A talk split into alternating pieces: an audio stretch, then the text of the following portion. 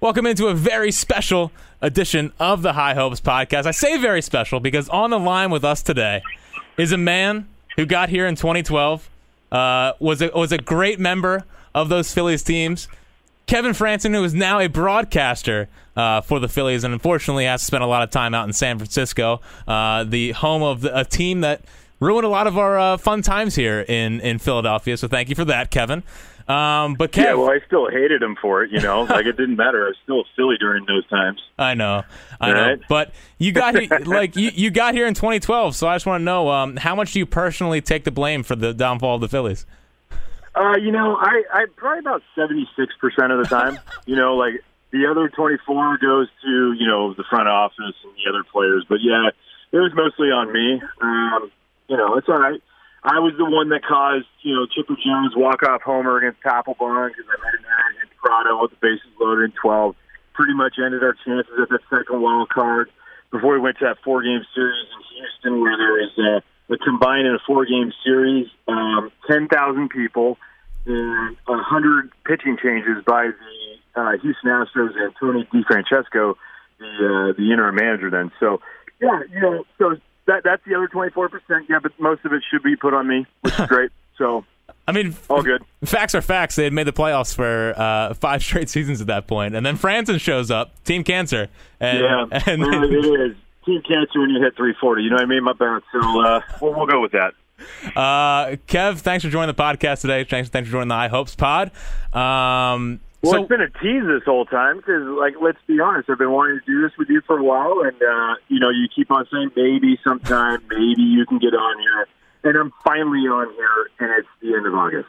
yeah, that's on me. That's on me. Well, it's not, or is it middle of August? Middle of August, I'll give it. Well, by the end of August, you should be back on the air because you haven't been on the air since uh, June, since since yeah, the no, Cup and I'm series. excited because that's next week. Next week with the uh, the DC and, uh, and and Toronto series, so yeah, it, it needs to happen more often. Let's just be let's, let's be honest here. Yeah, I, I agree. So we're, we're all looking forward to that. Kevin will be back on the air next week when the Phillies are down in D.C. for what is shaping up to be a critical series because, uh, as we well know, the Phillies go out west and have a tough road trip. Uh, Kev, what's what's your general take uh, on this Phillies team right now?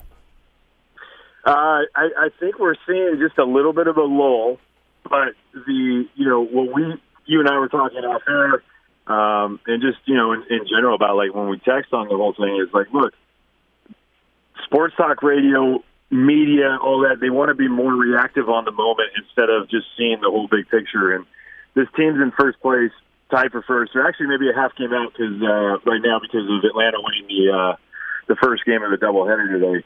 Um, that they are in this position because that's who they are. They're a damn good team who's continued to play consistently well all throughout the year. Now you go through uh, stretches throughout a, a season, and, and look, you go from the, the, the Diamondbacks played the Giants right before the, the Phillies come into town, and they were, I mean, they had twenty five, thirty thousand at that at that you know Chase Field. And then the Phillies come into town. You have a first place team, two first place teams come in, and the place was dead. And I really believe that is very similar to that that Houston series. That's why I brought it up. The the the team, the emotion, you're coming in, hoping to play a good team, hoping to have a good crowd, and it just lulls you. And uh, it, it, it kind of put them in a little bit of a. Um, I'm not saying a tailspin at all, but you know what I mean. Like it, just the, the lack of that added fuel that they needed. Um, but you know, you go into a San Diego series where everyone expects you to take the series, and you know what? Baseball happens, and uh, you get two good pitching performances by uh, by the Padres. Um, the Saturday night was a great win for the, the, the Phillies, and and you know obviously because Aaron Nola is pretty much the uh, the best. uh, yeah, I mean I, it's it, it's ridiculous. Um, and then you know Sunday in the in the Freddy Galvis and, and and all his you know anger towards the Phillies, I guess you could say, because he hit the grand slam. Uh, it, it just that's the stuff that happens throughout a baseball season. You can't guarantee anything. That's why you play the game. Uh, all the analytics, everything aside, uh, it, it's what happens in between the lines, and they didn't get it done those, those last couple of series. Yeah, and it's just been obviously it's frustrating when you when you lose a series against the Padres and just the, just the way they played. Like I'm fine if you lose, but the way they lost those games, it was the the, the lack of fundamentals. The the defense was bad. and the offense was just the offense. The offense has been inconsistent the entire season. Now, unfortunately, they've gone ice cold since, since going out west, but you know, like you said, baseball kind of just happens and it takes over. And even though you're facing a rookie, sometimes that's tough for a lineup because you've never seen him, you have no tape on him, uh, and that's what happened on Friday night. Uh, and then Aaron, yeah. like you say, I mean, rookie pitchers sometimes they come out and dominate you. That's just part of the game. Jacob Nix is he's a good pitcher, man. He's got a, a reputation behind him, right? I mean, he's someone that they they highly covet. Uh, and Lucchesi, who you know, it's easier to say his name than watch him pitch at times because of everything that's going on with his windup and and all that stuff. So yeah, not having a plan on a guy um, is, is tough. You can see all the videos you want, but until you get in the box, you don't know what that ball is actually doing. You know, and and so it just it, it was tough. You said it. Gabe talked about it after the game yesterday. Fundamentally, they weren't on, and he wants to play himself. But like that's Gabe being awesome and taking the you know the brunt of everything for his players. It's on the players to execute. You know, the players got to go out there and, and get a guy over, get a guy in do the little things right. Doing the small things in the end will always make the big things happen. And the big things happening is a win. And so if they take care of those little things, we've seen it, you know, throughout the year. They win those games. When they do take care of them, when they do play crisp defensively, which hasn't been often, they did have a good stretch, right? I want to say like a good month where they're playing so well defensively that, uh, you know, that was helping out so much, you know, so much of the games in, in, in their favor. Um, it just happens that with the defense, with the offense going cold, the the, the first stretch they had of this, uh, the pitching stepped up and kept them completely in the game. Uh, I'm not saying they did anything wrong, but it was a little bit, you know, a, a, a taller task to to overtake some of these deficits that they were in.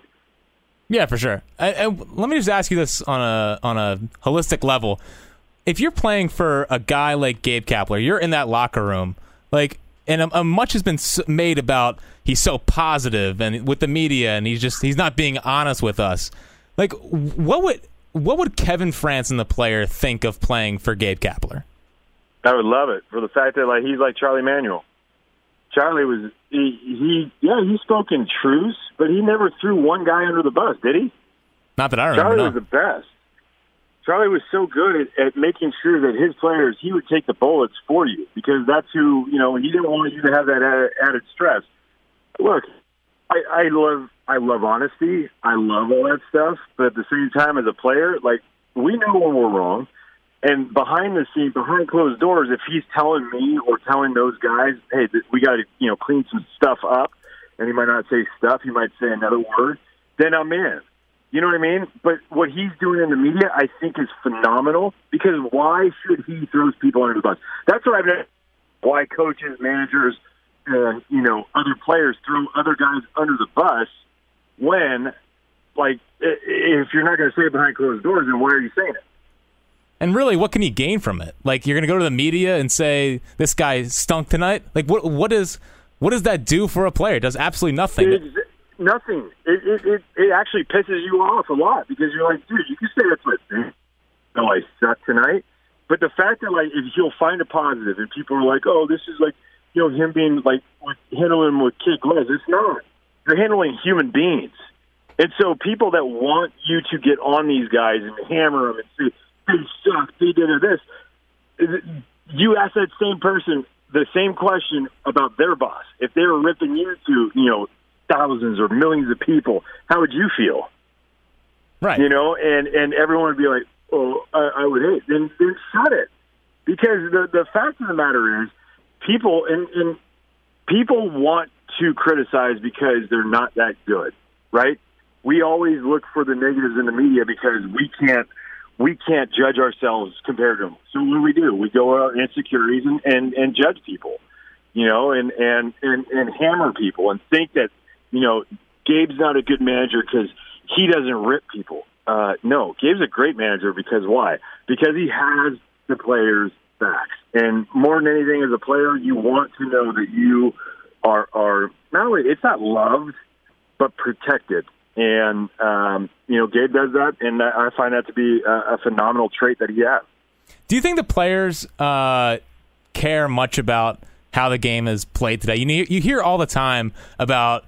I feel like most of the criticism on modern baseball comes from people who w- grew up watching the game a different way, and now the game's different, and they can't handle the game being different. Whereas players, it feels like all don't mind how the game is played today. They say it's just it's just baseball. It's how the game's played now. I've completely adjusted to it.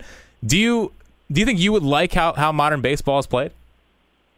Uh, no, because I would be out of it, which I am because of it. No, I'm serious, and, that that's the thing. But at the same time, like I love baseball, so I don't sit there and go like I can't believe this is happening because I love baseball. I love everything about it. So yes, I will adapt to it. You know what I mean? I'm not going to sit there.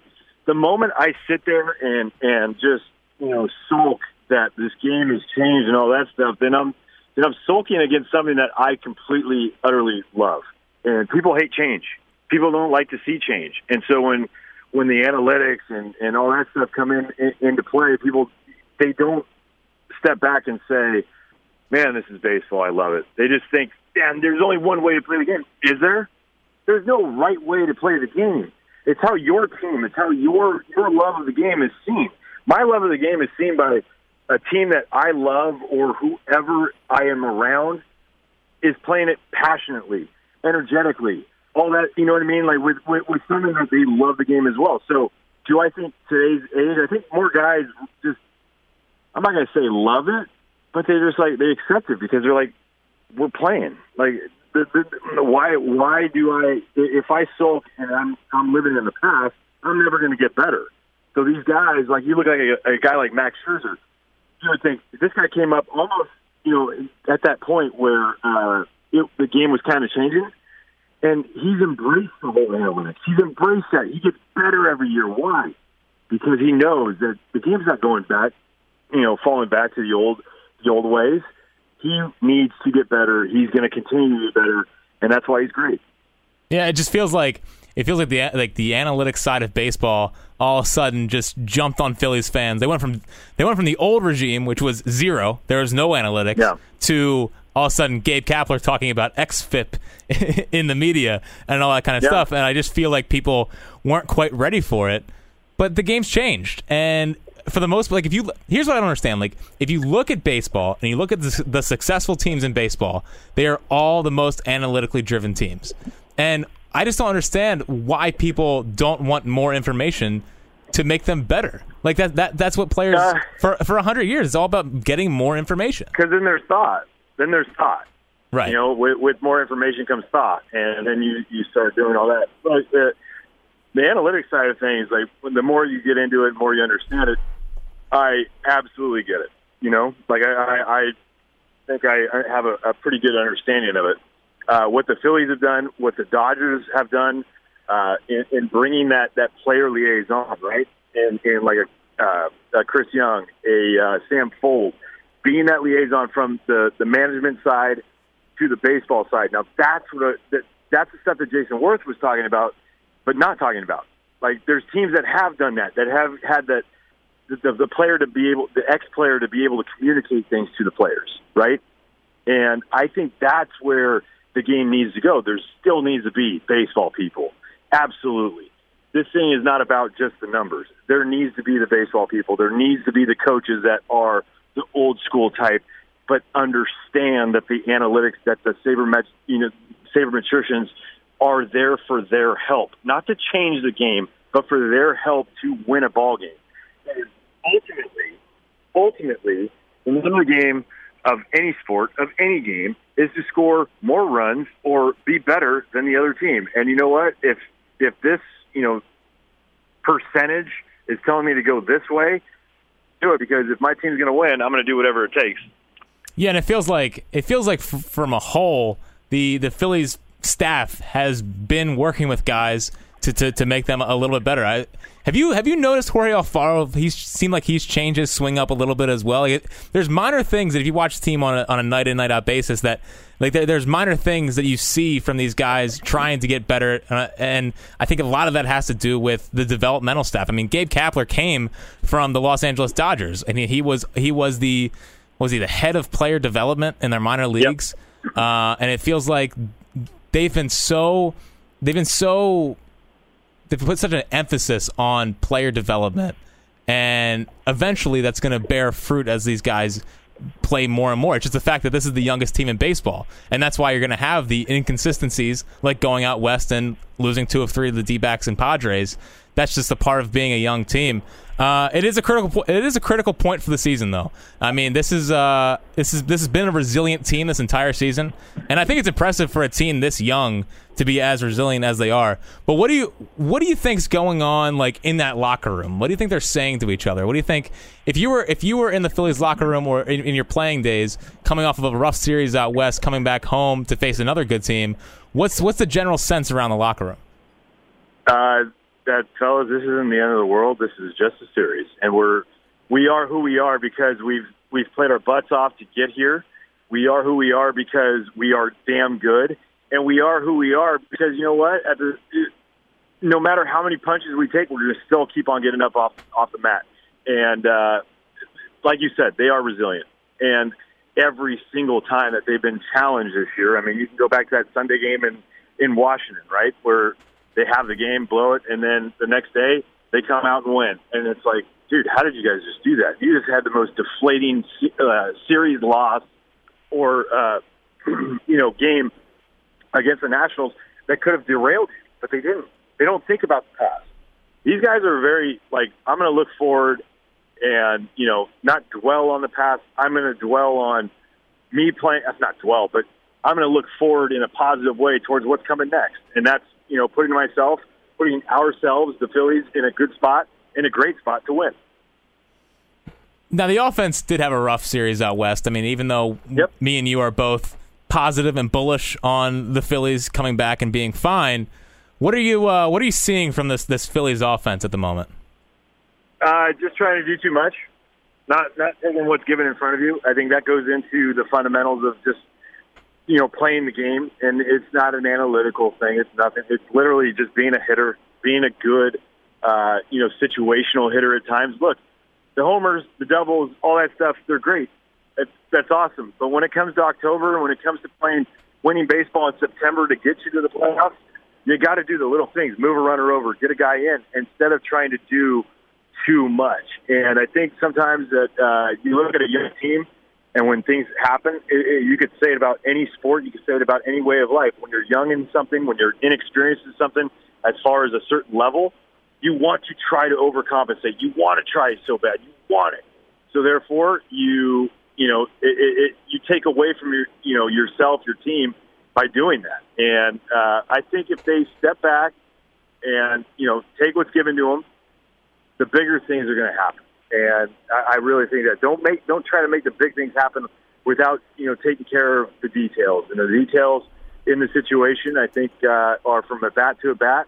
Um, you know, just grinding away. And you know, we I think for maybe a couple series lost the grind a little bit, but that's you know two series. It's not a it's not a whole month. It's not a couple months span.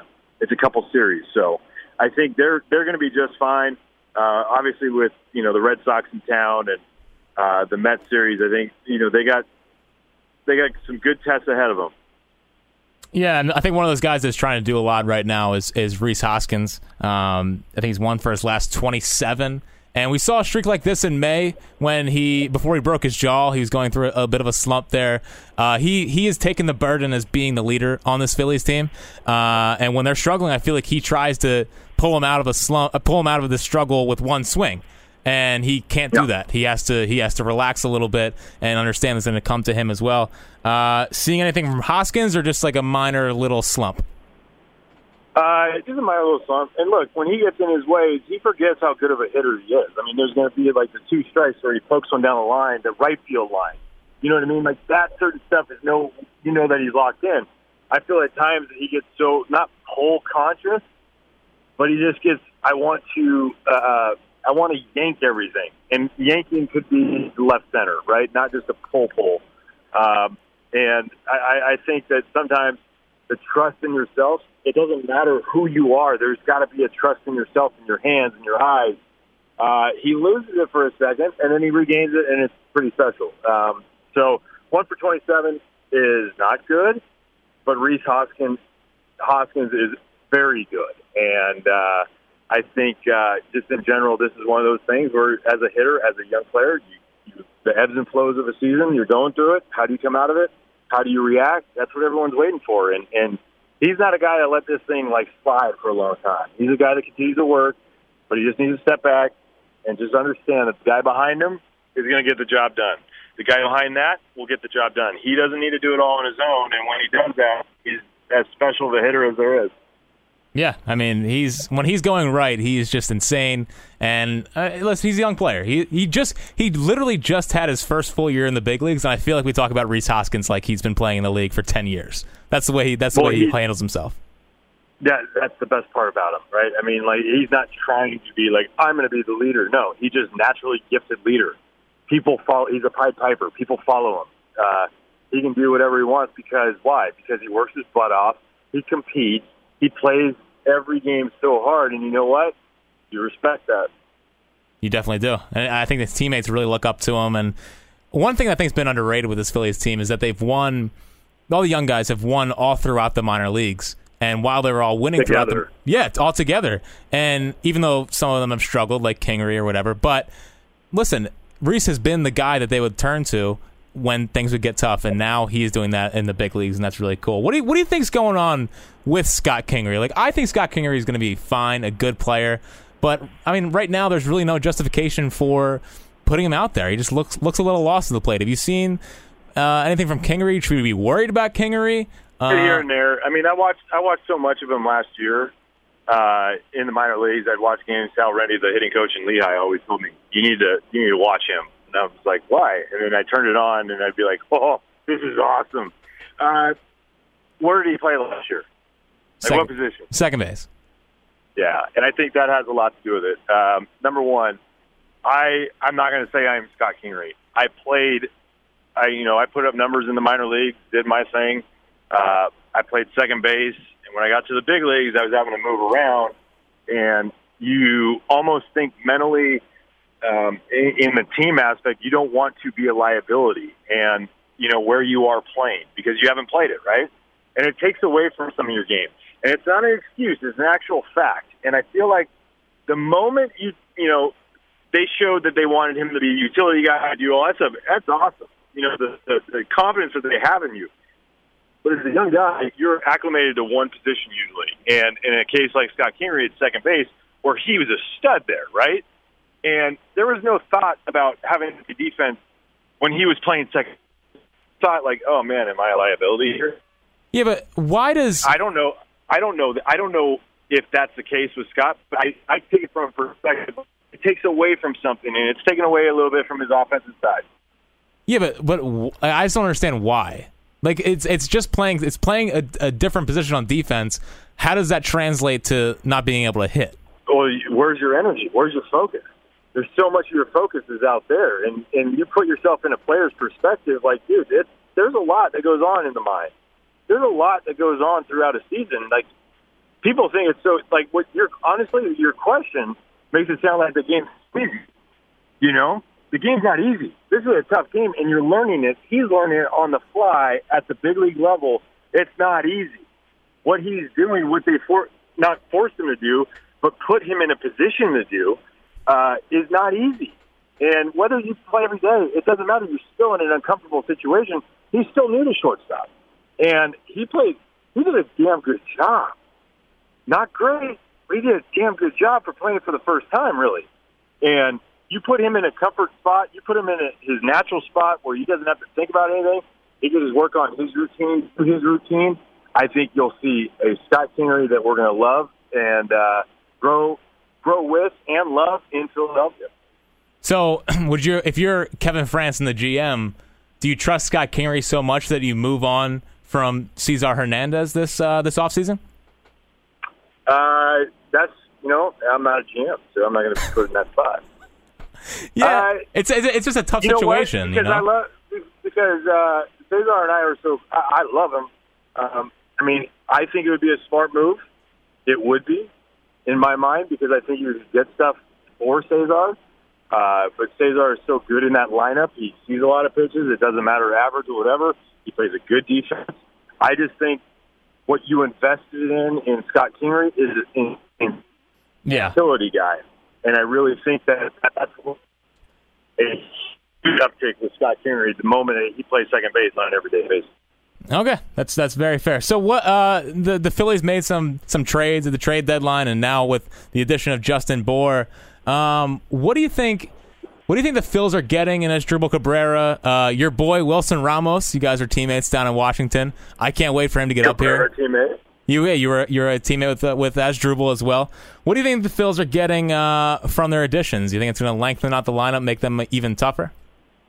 I think it's awesome. I think the the Justin Bour was a perfect baseball move. And you look at the situations, dude. They didn't give up much. They gave up nothing. They didn't give up much, and they got a lot back. And I feel like that is huge, you know. And and when Wilson gets healthy, he's a dynamic hitter. He's not fast, so don't expect him to to be uh, Carlos Ruiz down the down the line. Chooch would get down, bust his ass down the line. We all know that he's not that, but you know, from a defensive standpoint, he's got a cannon. Uh, just like Alfaro, he knows how to call a game. He's been around great pitchers. He can get. He's he's. It's not like a new situation for him. He knows how to win. Uh, great teammate. Asdrubal teammate. Um, I don't know, you know, where it's going to take him defensively at shortstop. You know, per se, but offensively, he's going to do some good things.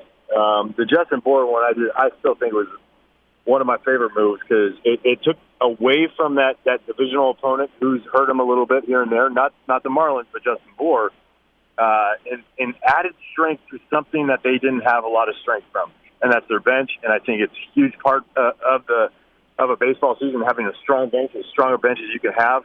And you know, obviously the splits, lefty righty, um, you know, will make him susceptible to, to to playing more against righties and lefties. And I think that's a big move.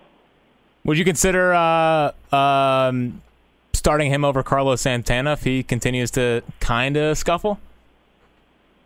Uh, I think more or less you give a break here and there. Yeah. Um, it has nothing to do with you know you got to bench Carlos Santana because you know you- you're paying him good money. You're not going to pay him to sit the bench. And he's a good player. Um, you know whether he hits 215, whether he hits 280, he's doing things to help you win ball games. Um, and that and that's a big thing. So how is how is a guy? I want to see how a guy affects my team when he's not doing anything. And I think that we've seen it from Rhys. We've seen it from Carlos Santana. They still find ways to get on base, right? When they're not hitting, they're finding ways to get on base and making things happen. As far as just you know creating that doubt in, into someone's mind. And uh, you know, I don't I don't sit them for games on end. But you can give them a break here and there and be like, "Hey, man, take, a deep breath. We got you.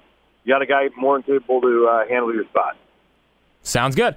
Um, so I want to get a little inside Kevin Frandsen, the batter, like back in the day. What is Yeah. is there any way to have a plan against a guy like Aaron Nola when he go up there? Like it feels like he is just impossible to plan for because he can throw three pitches whenever he wants. I think I think your plan is thrown out the first inning of the game because he'll show you something different every time. Um, and rarely do we see a pitcher have all his pitches going, but rarely do we see a young pitcher when something's off. Uh, he has multiple ways to get you, and you know because we see so much stuff these days, right? The 98s, the hundreds. That's how guys get away with things. Uh, we see a pitcher in Aaron Nola that is cerebral. Uh, he he's going to outwork you. He's not going to outthink you because I don't see him being a thinker, but he might be. I mean, who knows? I'm not in his mind, but I see someone that has the capability to okay, this isn't working. I'll I'll work around it. You know, it doesn't make him panic. And as a hitter, when you know that, that's not fun.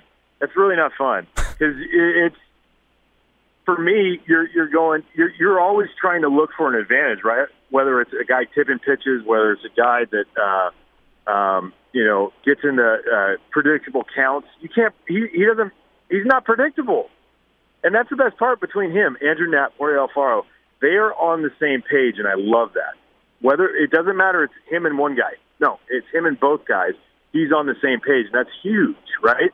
So I think that's going to be interesting when Wilson gets in there is understanding and, and seeing Aaron Nola because Aaron Nola as a pitcher is different than a lot. He could he can work around uh, a weakness that he has for the day because he's got so many other weapons. And um, we're seeing someone special. It's not just a special year. We're seeing someone that's going to be special for a while. You know, you know the health, staying healthy, uh, obviously, but um, you know, Aaron Nola is a stud. Um, his his mentality is uh, a stud, and it makes me think that you know Philadelphia Phillies and fans are in good hands for a long time with him. Yeah, and you were around on those on those twelve and thirteen teams. Like you were around guys yeah. like Halladay, Lee, Hamels, yep. and it feels like Nola's cut from the same. He's right in there, right in there, no doubt. I mean, the guy the guy works his butt off like he's an ace. Uh, he starts the game wanting to finish it, whether he does or not it's there. It's not like, oh, okay, yeah, I'm so happy you took me out in the fifth. No, he's not. He wants to finish what he starts, and that's a special trait that we we saw with those guys. And uh, you know, the, obviously, we could go on and on about what it takes to be an ace and to be around it. Stop there and, and watch Aaron Nola. You know what it is. Yeah. Now, what's your uh, what's your general take on the the rest of the starting staff? Like, Arrieta, uh, Pivetta. We had a nice had a nice outing in Arizona. I'm a big Nick Pivetta guy. I think he's gonna be really good as soon as he learns the third pitch. Uh, Eflin has been consistent. He's been spotting his fastball both sides of the plate, and then you have Vince Velasquez. Seems like he's taken uh, a nice little step forward this this season. Obviously, had a bad season, a bad start against the Diamondbacks the other day, but for the overall season, he's been really good. Uh, what do you what do you think about the rest of the starting staff heading down for uh, for a chance at the division? I love it, and I love the fact that the uh, the front office and, and Cap and and uh, Rick have, have decided that these are their guys, right? They didn't go out and get any starting pitching for during the uh, the trade deadline. Why? Because they believe in these guys, and you know what? When when a team is all on the same page like that, you know they have good, good, great arms. Uh, Nick Pivetta, obviously, he went through a pretty you know down stretch for a while uh, last time out looked great. Fastball was there, curveball was there, changeup at times looked looked good, not great, different level because that fastball and the way it explodes, the way he can you know keep it up at the uh, the, the letters, um, it, it's pretty pretty awesome. Uh, Eflin, obviously, right now with that him going down, it's only for you know, well, logistically what they had to do. Um, he's been good, man. He has been so solid uh, someone that they could build on. And you know, I, I read that article about his his agent coming out and saying things. He needs to number one understand his agent's trying to have his back, but number two, the Phillies have his back and understand that this is a bigger thing than Zach Eflin. Look, you will make your money in this game. Do not worry.